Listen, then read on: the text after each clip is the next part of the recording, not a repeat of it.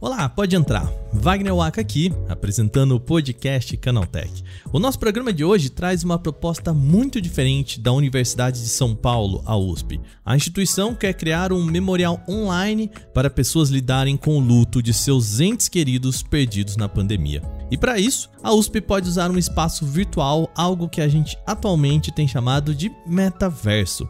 No programa de hoje, a gente vai conversar com o professor Marcos Simplício da USP, que explica o que é uma universidade pública no metaverso e o que a instituição pode fazer com isso. No segundo bloco, o assunto vai para um outro lado. Ontem de manhãzinha, a Microsoft anunciou que o seu sistema de jogos por streaming, o chamado Xbox Cloud Gaming, vai chegar como um aplicativo para TV Samsung. Qual é a ideia da Microsoft com esse movimento? É isso que a gente conversa com a editora de games aqui do Canaltech, Bruna Penilhas. E no terceiro bloco, vamos falar novamente sobre direitos autorais na internet. A Justiça de São Paulo está obrigando o YouTube Music a colocar nomes de compositores em músicas na plataforma. Por quê?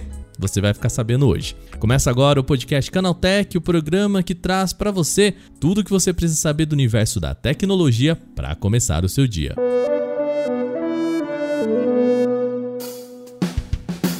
Olá, seja bem-vindo e bem-vinda ao podcast Canaltech, o programa diário que atualiza você das discussões mais relevantes do mundo da tecnologia. De terça a sábado, a partir das 7 horas da manhã, a gente traz os três acontecimentos tecnológicos aprofundados aí no seu ouvido. Lembrando também que a gente tem de segunda-feira o Porta 101, que é o nosso programa mais longo, semanal, em que a gente debate só um tema, tá? Não se esquece de seguir a gente no seu agregador para receber sempre episódios novos e se você usa o Spotify, Apple Podcasts também, ativa o sininho. Não basta só escrever também, coloca aí que você quer receber a notificação para quando a gente colocar um episódio novo no ar, beleza? E já deixa aquela avaliação pra gente. Sem mais, vamos então agora para o nosso primeiro tema do dia.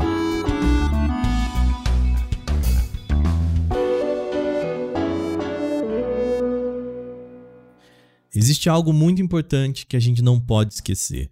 O Brasil soma atualmente mais de 668 mil pessoas que morreram por Covid-19. Eu digo isso sem trilha mesmo aqui no fundo do programa, pois essa é uma lembrança de um momento de luto. E a Universidade de São Paulo sabe disso e tem um projeto para ajudar pessoas a lidarem com o luto com seus entes queridos que morreram por conta da Covid-19. Ele é chamado de Projeto Transcender e é uma plataforma para cerimonial de despedida e memorial online. O projeto se propõe a ser uma plataforma online gratuita em ambiente imersivo audiovisual customizável para dar suporte a essa realização de rituais de despedida e registro de memoriais de entes queridos. Vale lembrar, um dos fatores mais tristes da pandemia é que os familiares não tiveram a chance de se despedir de seus entes que se foram. Só que agora, o projeto pode entrar em uma nova fase, ou melhor, ganhar um novo ambiente. A Universidade de São Paulo recebeu uma doação inusitada. Tão inusitada que a USP nem sabe muito bem como que ela vai receber isso. É um NFT que oferece um espaço virtual para a universidade fazer o que quiser por lá. A oferta veio em uma parceria com a United States of Mars, anteriormente conhecida como a plataforma Radio KK. A United States of Mars, ou também conhecida pela sigla USM, é uma plataforma de blockchain, NFT e, claro, metaverso. Foi esse espaço, essa plataforma, que forneceu uma terra digital para a USP realizar pesquisas no metaverso. A notícia chegou até mim da seguinte forma: a USP se torna a primeira universidade pública do Brasil a ter um espaço no metaverso. Mas o que significa isso? Bom, essa pergunta que a gente vai tentar responder aqui agora no podcast. Junta-se a mim agora o nosso repórter Alveni Lisboa para conversar com o Marco Simplício, que é professor associado do Departamento da Escola de Engenharia Elétrica da Politécnica da USP. Bom, primeira coisa, professor, obrigado por tirar um tempo para conversar aqui com a gente. Obrigado ao Veni também que veio aqui no podcast de novo. E vamos começar, né? O que significa uma universidade pública no metaverso? Uh, vamos lá, é, é, é, eu, eu honestamente, não sei se é a primeira universidade pública no metaverso, mas a nossa impressão é que é, de tudo que a gente andou olhando. Mas certamente no metaverso do é, United, States of, United States of Mars, que é o do, da Radio Caca, somos os, os primeiros. É, a gente essencialmente recebeu um NFT, né, um non-fungible token, um token para poder ter acesso a terras dentro do metaverso da, da Radio Caca, né, que eles estão construindo um sistema de metaverso que é um ambiente virtual para interação entre usuários, né? Enfim, você pode construir coisas, você pode uh, interagir, conversar com outras pessoas. Eu acho que o jeito mais fácil de entender o metaverso é quem já ouviu já usou o Second Life lá pelos anos 2000, é uma ideia similar. O Second Life era meio à frente do seu tempo, né? Ele não foi tão adiante por falta de adoção. Agora existe bastante gente interessada em ambientes 3D e tal, interação. E a entrada da USP nesse ambiente é essencialmente, quando a gente recebeu esse espaço em terras, a gente vai colocar projetos uh, ali dentro, né? Uma ideia, se, se houver terras suficientes para isso, uh, seria construir uma réplica do campus, não necessariamente uma réplica fiel do campus, mas algumas unidades, por exemplo, uh, com um objetivo segundo, que é até mais uh, importante que simplesmente a réplica, é fazer mostrar a pesquisa da USP dentro desse ambiente. Então, tem lá o, o, prédio da engenharia elétrica, por exemplo. A gente pode mostrar alguns projetos que estão acontecendo dentro da engenharia elétrica, modelando eles, né, em, em 3D e mostrando coisas que estamos fazendo. E já que a gente está no metaverso, dá para aproveitar pesquisas que aproveitam o metaverso em si, né? Então não precisa ser necessariamente uma pesquisa uh, unicamente que faz sentido no mundo real, a gente só modela e mostra, né? Pode ser uma pesquisa envolvendo o metaverso, do ponto de vista de educação, psicológico, de engenharia em si, modelar algumas coisas, explicar fenômenos físicos uh, que sejam difíceis de, de fazer em lousa, né? Assim como tem uma animação que pode ajudar a explicar um fenômeno físico, por que não fazer uma animação interativa 3D dentro do ambiente uh, virtual? Então, essas são as, as possibilidades, está tá 100% no início, uh, mas isso que a gente vislumbra como possibilidades de, de utilizar, isso que é a entrada da USP dentro desse metaverso. A gente viu, né, o projeto, a gente já viu bastantes projetos aqui no Canal Tech de propostas de metaverso, né? Empresa tal entrando no metaverso, empresa B entrando no metaverso, o que as, por vezes mostra pra gente assim uma ansiedade de entrar sem que haja um propósito. E aí eu jogo a pergunta para pro senhor, né? O, o, o que você acha que efetivamente pode melhorar no ensino de uma universidade e também na pesquisa, né? Chegou já a citar é, possibilidades de ferramentas, mas assim, o que seria de diferente, por exemplo, do que a gente tem em EAD ou em plataformas de animação 3D, enfim, né? Por que o metaverso é diferente de todas essas ferramentas que a gente tem? Essa é uma ótima pergunta. Exatamente porque o que a universidade faz é tentar responder perguntas. E essa é uma pergunta interessante. Tem melhorias? Então, uma ideia potencial de pensando em pesquisa na área de educação é bom, vamos construir um curso inteiro dentro da, do, do metaverso e vamos medir. Né? Vamos definir métricas para medir o que, que foi melhor, o que, que foi pior, se teve alguma diferença de fato. Então, o legal da pesquisa é exatamente, a gente não sabe, vai ser melhor, não vai. É, o, o, legal do lado da academia, né, do lado da pesquisa, é vamos definir um método interessante, né, uma forma de medir se foi melhor ou não, e aí a gente compara e dá os resultados. E aí pessoas que querem entrar no metaverso uh, pelo, enfim, por estar no metaverso, podem falar, não, eu quero estar no metaverso porque uma pesquisa na USP indicou que esses fatores aqui melhoram uh, e que os desafios são esses, a gente está disposto a encarar esses desafios. Então, é, é, responder essas perguntas é parte do interesse de ser no metaverso do ponto de vista de uma, de uma universidade. A, a dúvida que eu tenho, na verdade, é, professor, quem é que está construindo isso? É a própria USP ou tem uma equipe à parte que está construindo esse, esse campus, essas ideias aí do metaverso da universidade? Que a gente tem?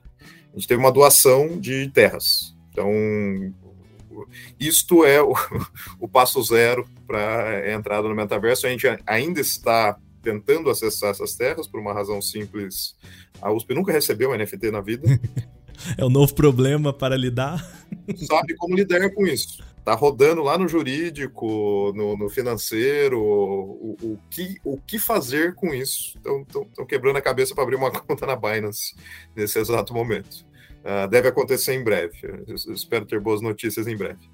É, uma vez tendo isso, aí dá para uma equipe trabalhar. O que, o que, que temos? É, com o anúncio, né, o objetivo até do, do anúncio de que ó, temos terras no metaverso, vamos colaborar uh, foi trazer pessoas da USP que tenham interesse no tema, para trazer projetos. Né? Ah, que tal se a gente fizesse isso?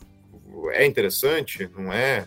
O espaço, né? O espaço é limitado. Por que limitado? Né? A gente está falando do ambiente é, virtual, claro, atrelado a uma NFT, mas essa limitação ela é, meramente especulativa, vamos assim dizer? Ela é meramente é, porque é assim que o sistema funciona? Ou tem um porquê de ser limitado? É, do ponto de vista técnico, não existe uma, uma razão clara para limitar, né? Você poderia construir um metaverso com espaço infinito. Bom, funciona. Desde que você tenha poder computacional para suportar todos os usuários que ali estão, fica parecido com uma nuvem, né? Então, de certa forma, o não ser ilimitado é ter um certo conceito de valor Uh, ali dentro. E, e, até em questão econômica, né? A gente sabe que como uma doação, esse projeto, ele agora, eu imagino que isso foi uma doação e ainda não exista exatamente um projeto ligado a isso com financiamento, por exemplo, de bolsa de pesquisa ou coisa do tipo, ou já tem essa previsão de, por exemplo, bolsas é, estaduais, federais, enfim, é, relacionados a esse projeto? Vamos lá, existe uma proposta na FAPESP que está tá relacionada com o projeto Transcender. A FAPESP fez, uh, acho que faz, faz pouco, faz uns dois meses, uh, fez uma chamada especificamente para a área de humanas, é, propostas na área de humanas e foi submetido é, esse projeto, o professor Almir Almas, da, da, da ECA, que está tá liderando isso, que é um projeto para lidar, enfim, é, comunicação, psicologia, acho que são esses dois os, os principais, bom, artes, né, pensando em, em metaverso, que é um projeto para lidar com a luto, né, então durante a pandemia teve muita gente que teve um ente uh, querido que, que faleceu e não pôde fazer nenhum enterro dele, né, por conta da pandemia, as condições sanitárias não, não permitiam, e isso gerou meio que um, um vazio, né, nas pessoas que, poxa, não posso nem me despedir. É, psicologicamente, isso tem uma, um, um, impacto forte, né? enfim, de novo, também não é minha mas dá, dá para entender bem. Eu, felizmente, não perdi ninguém, ninguém próximo, mas dá para entender muito bem uh, o, o, problema. Então, a, a ideia do, do, professor Almir seria construir uma espécie de, de memorial mesmo, né? um, um, lugar onde as pessoas pudessem, de alguma forma, dar, dar, dar fechamento né? a, a isso. É, daria para fazer no mundo real, eventualmente. Pensou como uma possibilidade e para ver se funciona, né? É suficiente ou não? Não sei. Agora eu fico curioso é se é, existe algum plano, professor, para ter, levar aulas para lá, alguma coisa assim nesse sentido? É, do ponto de vista de pesquisa de educação, esse é o, é o mais óbvio, né? A universidade tem todo um lado de ensino, né? É, é um tripé, pesquisa, ensino uh, extensão, eu falo, o transcender é essencialmente pesquisa, extensão até também com a comunidade, né? Com a abertura para terceiros, Uh, mas o lado de ensino é, é, bem possível. Construir uma aula no, no metaverso é uma possibilidade para pesquisa em educação. Né? O objetivo uh, é esse, é mais uma experimentação eventual de uma aula uh, ali dentro do tema teria que ser definido, né? Teria que tentar se explorar o que tem no metaverso de diferente, ver se faz sentido, né? não, é, não é colocar a aula no virtual por colocar, senão a gente pode fazer uma, um Google Meets, como a gente está aqui agora. É, uh, talvez tenha o mesmo efeito. O que, que dá para explorar dentro do metaverso que ajudaria, uh, de alguma forma? Professor, então, para a gente amarrar, por enquanto o que se tem é a doação de um uma terra entre, tô fazendo aspas com a mão aqui, o ouvinte não tá vendo, mas né, de terras virtuais nesse metaverso, com propostas como a, a replicação não exatamente igual do campus, né, da USP, com o projeto Transcender, você já disse aqui, e outras propostas que devem surgir. Por enquanto que a gente tem é isso. Essencialmente isso. Passos iniciais, a, a, até o, o, projeto base chama-se Aventurando-se no Metaverso. Uhum. Que é exatamente isso, é uma aventura. A gente não sabe exatamente o que, que vai construir, não tem todo o plano, né, mas essas são as ideias iniciais de construção de coisas por lá. Professor, mais uma vez, muito obrigado. A gente espera aí que. Vamos ver, né? Quem sabe daqui um ano ou dois a gente esteja fazendo essa entrevista direto do campus do metaverso da USP, né? Todo mundo com seu dispositivozinho aqui de realidade virtual, né? Seria legal. Podemos, podemos marcar aí. Né? Perfeito. Professor, obrigado mais uma vez, viu? Boa sorte com o projeto e, e vamos, estamos esperando aí agora as, as pesquisas que são muito bem-vindas. Obrigado por tirar um tempo para falar com a gente também. Eu que agradeço. Até a próxima. Aveni, obrigado também, viu? Obrigado pela oportunidade. Estamos aí.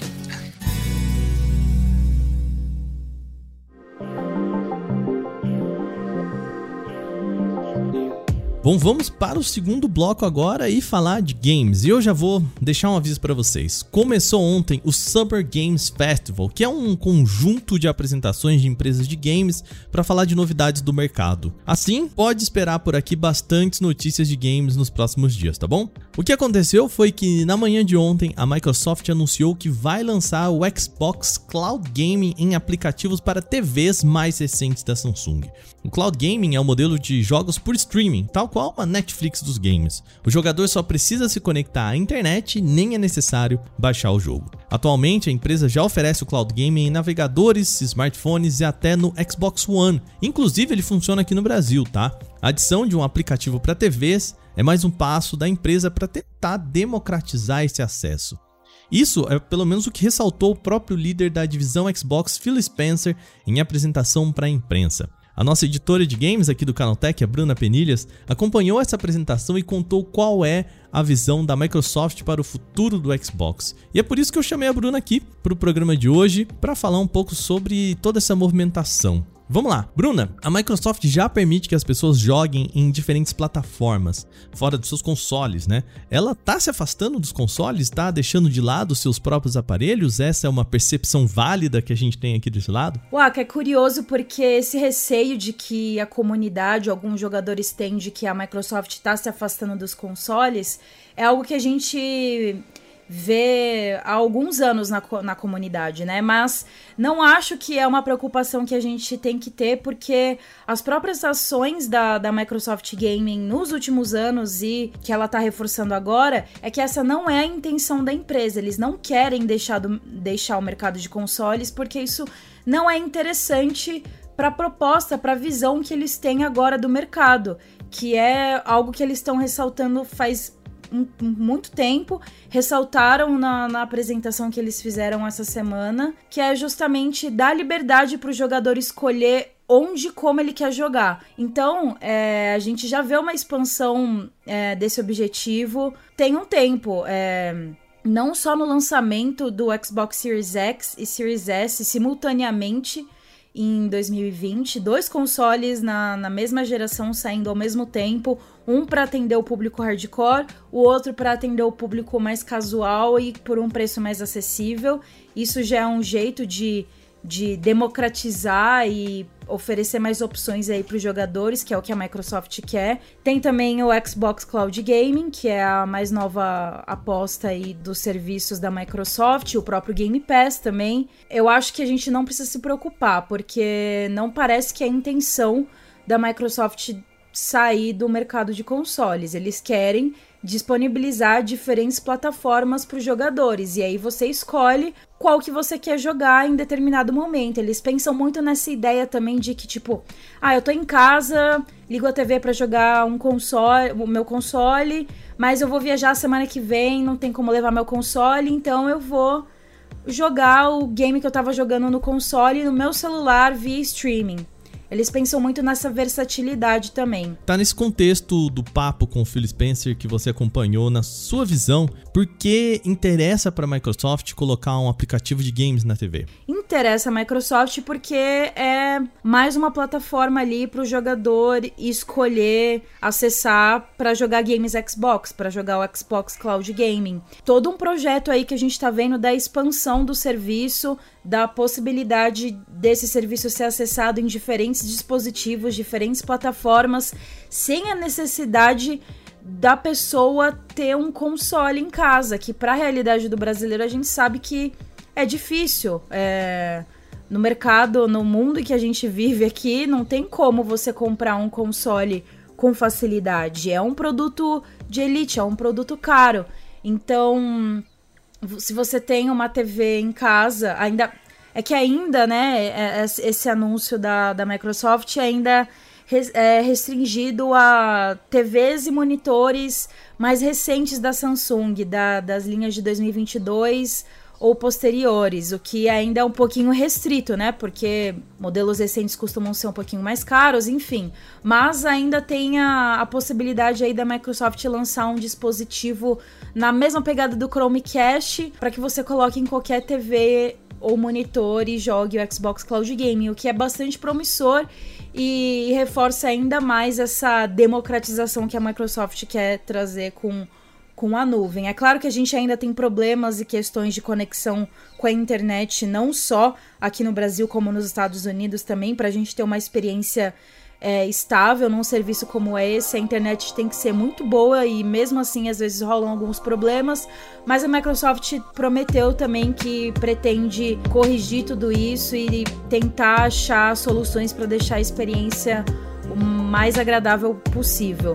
Então, assim, acho que tudo isso faz parte da visão da Microsoft de querer trazer mais jogadores para a marca Xbox de diferentes jeitos possíveis. Eu acho que esse é o principal foco deles no, nesses anos recentes e eles reforçam que isso continua sendo um plano a longo prazo para os próximos 20 anos. Tá joia, Bruna, muito obrigado. Resumindo aqui, tá? Lembrando, o aplicativo vai chegar para TV Samsungs mais recentes, ela não disse quais modelos, falou em Samsung 2022, em 30 de junho já, e ela listou que é para 27 países, não disse quais são eles, o que a gente se pergunta, será que vai vir para o Brasil? Bom, eu entrei na página em que ela mostra quais são os países que já contam com o Xbox Cloud Gaming atualmente. São exatos 27 países atualmente, ou seja, é possível que ela lance esse aplicativo para TV Samsungs para todos os países que já contam com o Xbox Cloud Gaming, ou seja,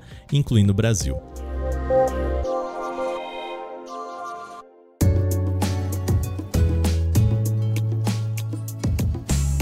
Terceiro bloco agora, vamos falar sobre uma nova medida para garantir direitos autorais de música na internet. A Justiça de São Paulo determinou que o Google e o Napster indiquem o nome dos compositores das músicas em seus serviços de streaming. No caso da gigante das buscas, a medida está relacionada, claro, ao YouTube Music, a versão musical do serviço de vídeos. O que as empresas vão ter que fazer é implementar um sistema para exibir os créditos das cinco faixas criadas pelo compositor de MPB Danny Domênico. Caso contrário, se elas não cumprirem isso, vão precisar pagar uma multa diária de mil reais. Mas de onde que saiu isso? A reclamação foi aberta pelo escritório de advocacia Mota Fernandes em nome do músico e com base na Lei de Direitos Autorais do Brasil. Segundo a nossa legislação aqui, o criador de uma música tem o direito de, abre aspas, ter seu nome, pseudônimo ou sinal convencional indicado ou anunciado como sendo do autor na utilização da sua obra, fecha aspas. O problema seria que os aplicativos de streaming dão pouca ou nenhuma informação técnica sobre as músicas. Você pode até saber quem é o cantor, e qual álbum essa música tá incluído, mas a informação do autor nem sempre tá ali presente. Vai lembrar, tá? Nem sempre é uma música composta pela mesma pessoa que interpreta essa música, tá? Por isso a separação entre intérprete e o compositor ou autor. Na avaliação das pessoas que fizeram essa ação, essa ausência prejudica a carreira de quem vive de composição. Isso porque possibilita o reconhecimento dos críticos e do público. No geral, esses profissionais ganham dinheiro com royalties das músicas, mas precisam ser famosos para atrair mais interessados nas canções. Mas por que, que a gente está falando desse caso tão específico, né? Embora a ação esteja restrita ao caso do Domênico, o resultado poderia levar outros profissionais da indústria musical a buscarem seus direitos na justiça. Os dois aplicativos sequer exibem uma ficha técnica das músicas, algo que seria bem útil para ver algumas informações como ano de lançamento e outros detalhes técnicos. Por conta disso, é provável que o YouTube Music e Napster desenvolvam rapidamente alguma forma de mostrar o nome dos compositores para evitar um prejuízo maior. Até o momento, nenhuma das plataformas se manifestou oficialmente sobre a ação. As fichas técnicas de álbuns físicos também costumam incluir o nome de todos os músicos que tocam nela. No caso desses acompanhantes, como bateristas e baixistas, ao contrário dos compositores, a lei de direitos autorais não é clara sobre a obrigação. O rival Spotify tem vários campos com informações relevantes, embora eles nem sempre estejam preenchidos por quem faz o upload da música. Mesmo assim, é fundamental manter os dados para que ninguém saia prejudicado. E resta saber se os demais serviços de streaming vão se atentar à decisão e antecipar a chegada de recursos antes de ter problemas com a justiça. E esse é um dos motivos pelo qual a gente fala que todo dia quem é o compositor da trilha sonora do nosso podcast, tá bom? Hoje vocês vão escutar de novo. Agora, terminadas as principais notícias de hoje, vamos para o nosso quadro Aconteceu também.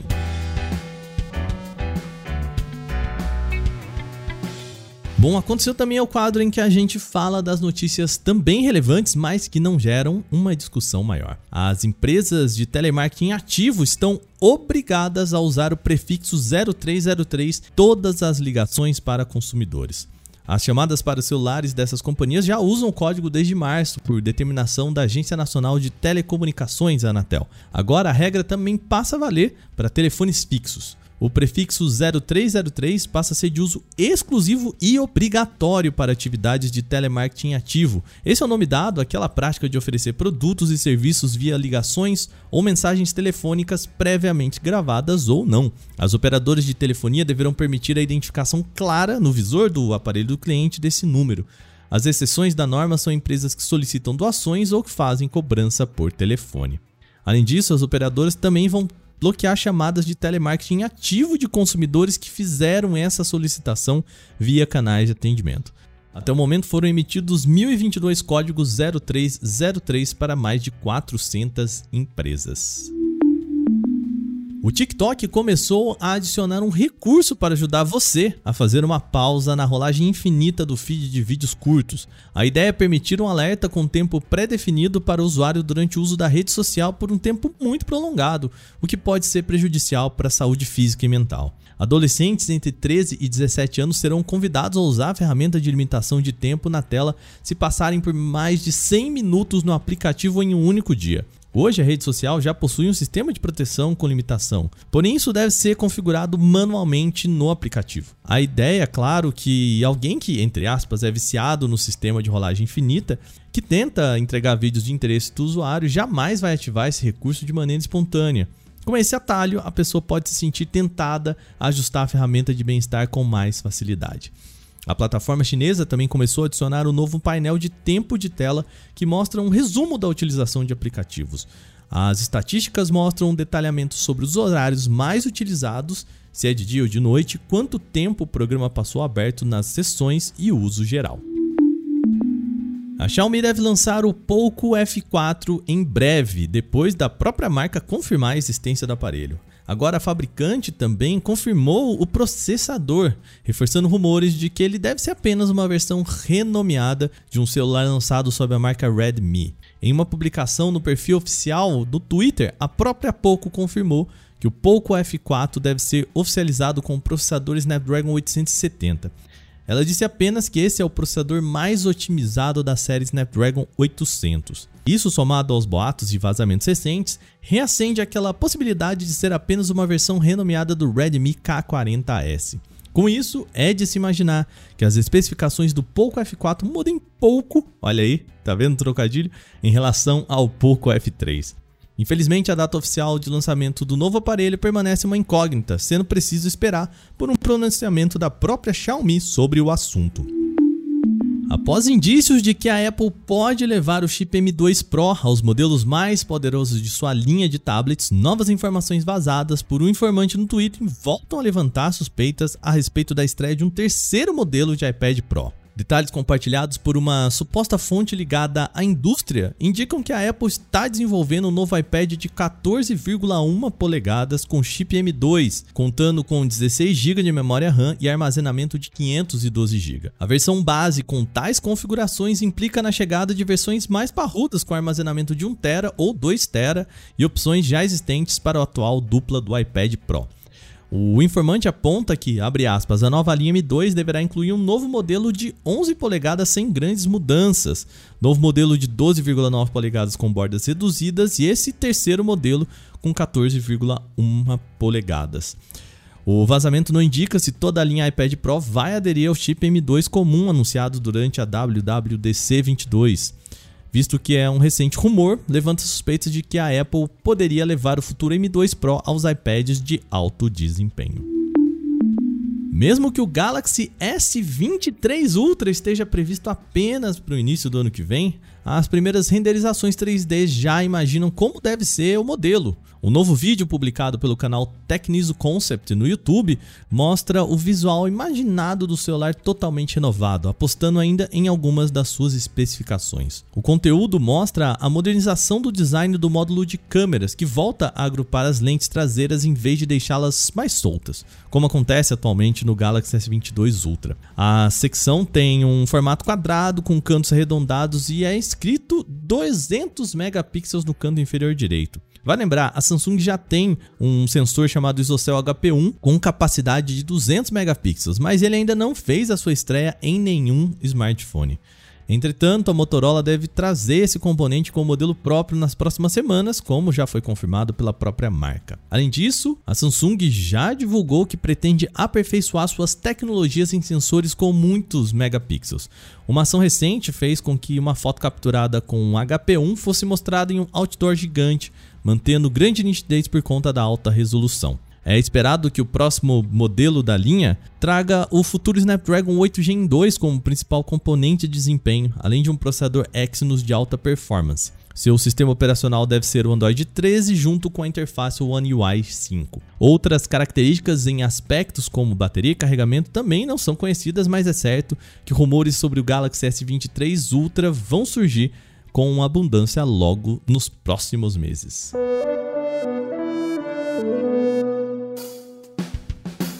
Bom, e com isso, o nosso podcast Canaltech de hoje vai chegando ao final.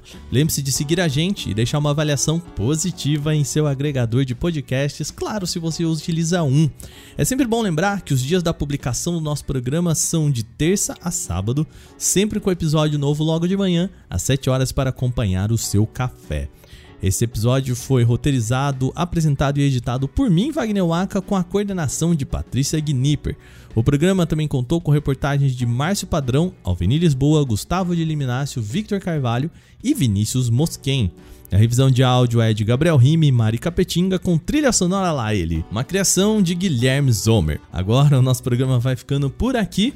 Amanhã tem mais no podcast Canaltech, a gente se vê por lá. Abraço, tchau, tchau.